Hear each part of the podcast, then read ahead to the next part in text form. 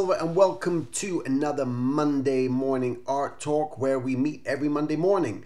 Um, so, what I wanted to do today was again, thanks so much for just the comments and the questions that I get. So, I wanted to address a question uh, that I just received uh, recently, a topic to discuss that I thought well, I could give some insight on this um, again through experience, and that's what I like to do is just share topics based on my own experiences that way I could just relate to it and I understand it. So this um, came in the question of um, I was wondering if you were able to do an art talk episode in future for artists who have become overwhelmed with their where they belong in the art world.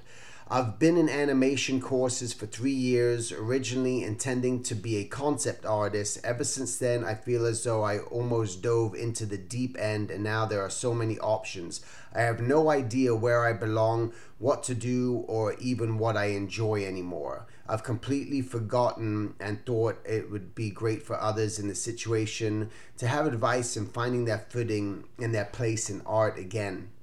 Um, and that's something where I would, you know, really suggest that it comes back down into that that calling within yourself, that finding that reason why you did it in the first place, why you got up in the morning to even try to do what it is you do. Through my experiences, I was always found myself attracted to drawing people, um, not buildings, not cars, not um, you know environments. When i got started i didn't even know what concept design was. All i ever heard of was illustration and i just knew illustrators such as rockwell and leyendecker and albert dorne and it goes on and on. A lot of the old school guys. And so that became my sort of idea of what i thought the art world was about. And not knowing you know there was a different time. Um, animation wasn't as you know huge as it's become today and certainly video game industry didn't even exist to the extent. I was playing pong and donkey kong and it was very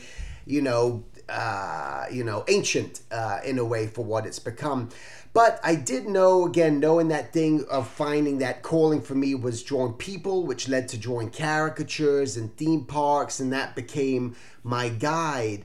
And that's what I would suggest to people out there. There there are a lot of options out there, but you have to know what it is that you truly want. Backing up into what is that thing that if you had all the desires, the the money, right? Because this is what we're all in in search for. In reality, let's just put it out there. We all want to make a living as an artist, and that's the end all be all goal. I want to be able to have a house, to drive a car, go on vacations, go traveling, have a family, do all this stuff, and afford it while being an artist. And a lot of people are told that it's impossible. I I don't believe that it's impossible. I think with the with the right mindset, you can achieve that. Um, so I think knowing what it is that you want to uh, do is is just first and foremost what is that that true passion.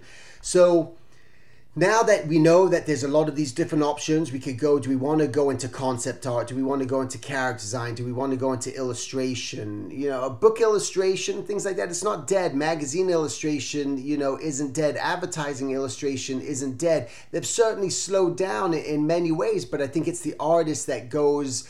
Uh, thinks outside the box and and this is why I discuss a lot of times you gotta have the mindset of creating your own uh, having many campfires. You can't just I don't believe you can just focus on one thing. You can't say that I just want to do that one thing anymore. That's not what it's about. It it is so much about creating your own content. But again, yeah, finding that thing that truly excites you. If if it doesn't feel natural, if it doesn't feel right, my suggestion to you is just don't do it. Just stop right now. Just stop doing it. Don't put yourself through a school program or anything that's just going to just tormenting you and is discouraging you and is taking you away from what your true calling or your true passion is. Because at a certain age when you're 18 19 20 you do know. And you start to gravitate towards that. And i would suggest just stay strong. Follow your gut or you'll be in a rut okay this is vital you because you're feeling it within inside it all comes here within your heart it's all within your mind and you got to make sure that you're really staying just true to that there's going to be a lot of learning curves. There's going to be a lot of ups and downs. But you know what? We're all in this. I don't care what eh, you know what profession you're in, what you're doing, where you are in the state of the industry. You still have the desire to create your own properties, your own things, and go outside of your comfort zone and go beyond what it is that you already do. So you're always going to be going through this phase but so my suggestion would be coming back into the question, and I'll just read it again. I've been in an animation course for three years, originally intending to be a concept artist. Ever since then, I feel as though I almost dove into the deep end, and now there are so many options. But as long as you're, for me, the options, it, don't try not to look at it as there's so many options. There are a lot of options, and that's especially with the gaming industry, and that's what's beautiful to have all these options. Is learn, keep growing, and that's the human nature, and that's the art of happiness is for oneself to just to keep growing. You can't be stagnant. You can't just work on just do one thing. That's where you'll find unhappiness within yourself because you realize I'm not moving forward. And you have to move forward. There's there's nothing back there. Don't you know, don't fall backward because there's nothing back there. What you want to do is just keep moving forward. Learn all the tools. Keep learn more than anything how to draw. This is the one thing, and I'm going off in a tangent here, but diving into portfolios. What is missing to me in the majority of portfolios is drawing. People just don't draw anymore. They want the easy way out, and the easy way out can say, oh, I just want to do concept design because then I, I, just learn how to color and paint a background. And this is what I'm seeing in portfolios, not the great concept artists, the guys who are really, they got the drawing, they got the skill, they got the, they, they got that in there because of the amount of drawing that is involved and they put into the love of their work. It's not about just borrowing people's brushes and, and learning technique and just saying, oh, now I paint this, I'm a concept designer. You have to take that knowledge and it can be applied all around. So don't look at it as that you're doing all these things and you don't know where to go. It's all going to inform you. It's all going to help you. Uh, but just to me, it's just get get strong at the drawing aspect, build up your fundamentals, um, and start putting all this together and know what it is that you truly love to do, and just follow that and stick with that more than anything because that's going to be the thing that's going to constantly push you forward and through any sort of barriers that you will face you're going to say, you know what? Yeah, it's tough. It's um, it's struggling with this. I'm, I'm not getting, you know, hired. I was hired at one point, or I'm not hired yet. Uh, but again, is that that that drive and that persistence, and and the thing is just to talk to people, keep talking to people, keep your conversations open, because through conversation you learn new things, you hear new things. You can't be sheltered behind the internet, and that's where I find many artists are are sheltering themselves behind an internet thinking that they'll get discovered, that people are going to find their website or discover their website. They won't. You got to put yourself out there. It's all about, again, you creating your own exposure. And there's so many different ways to create that now, like I've mentioned, through street fairs, through through conventions, just creating content. And especially if you love concept design and you want to be a concept artist, what I highly recommend for you is take your artwork and make something out of it. Make a book, create a children's book, create your own short story, create whatever it is. Show it all in one thing. Don't just have a page of trees and a page of rocks and, and something. Let's and, and you know characters. Everyone's sort of all over the place.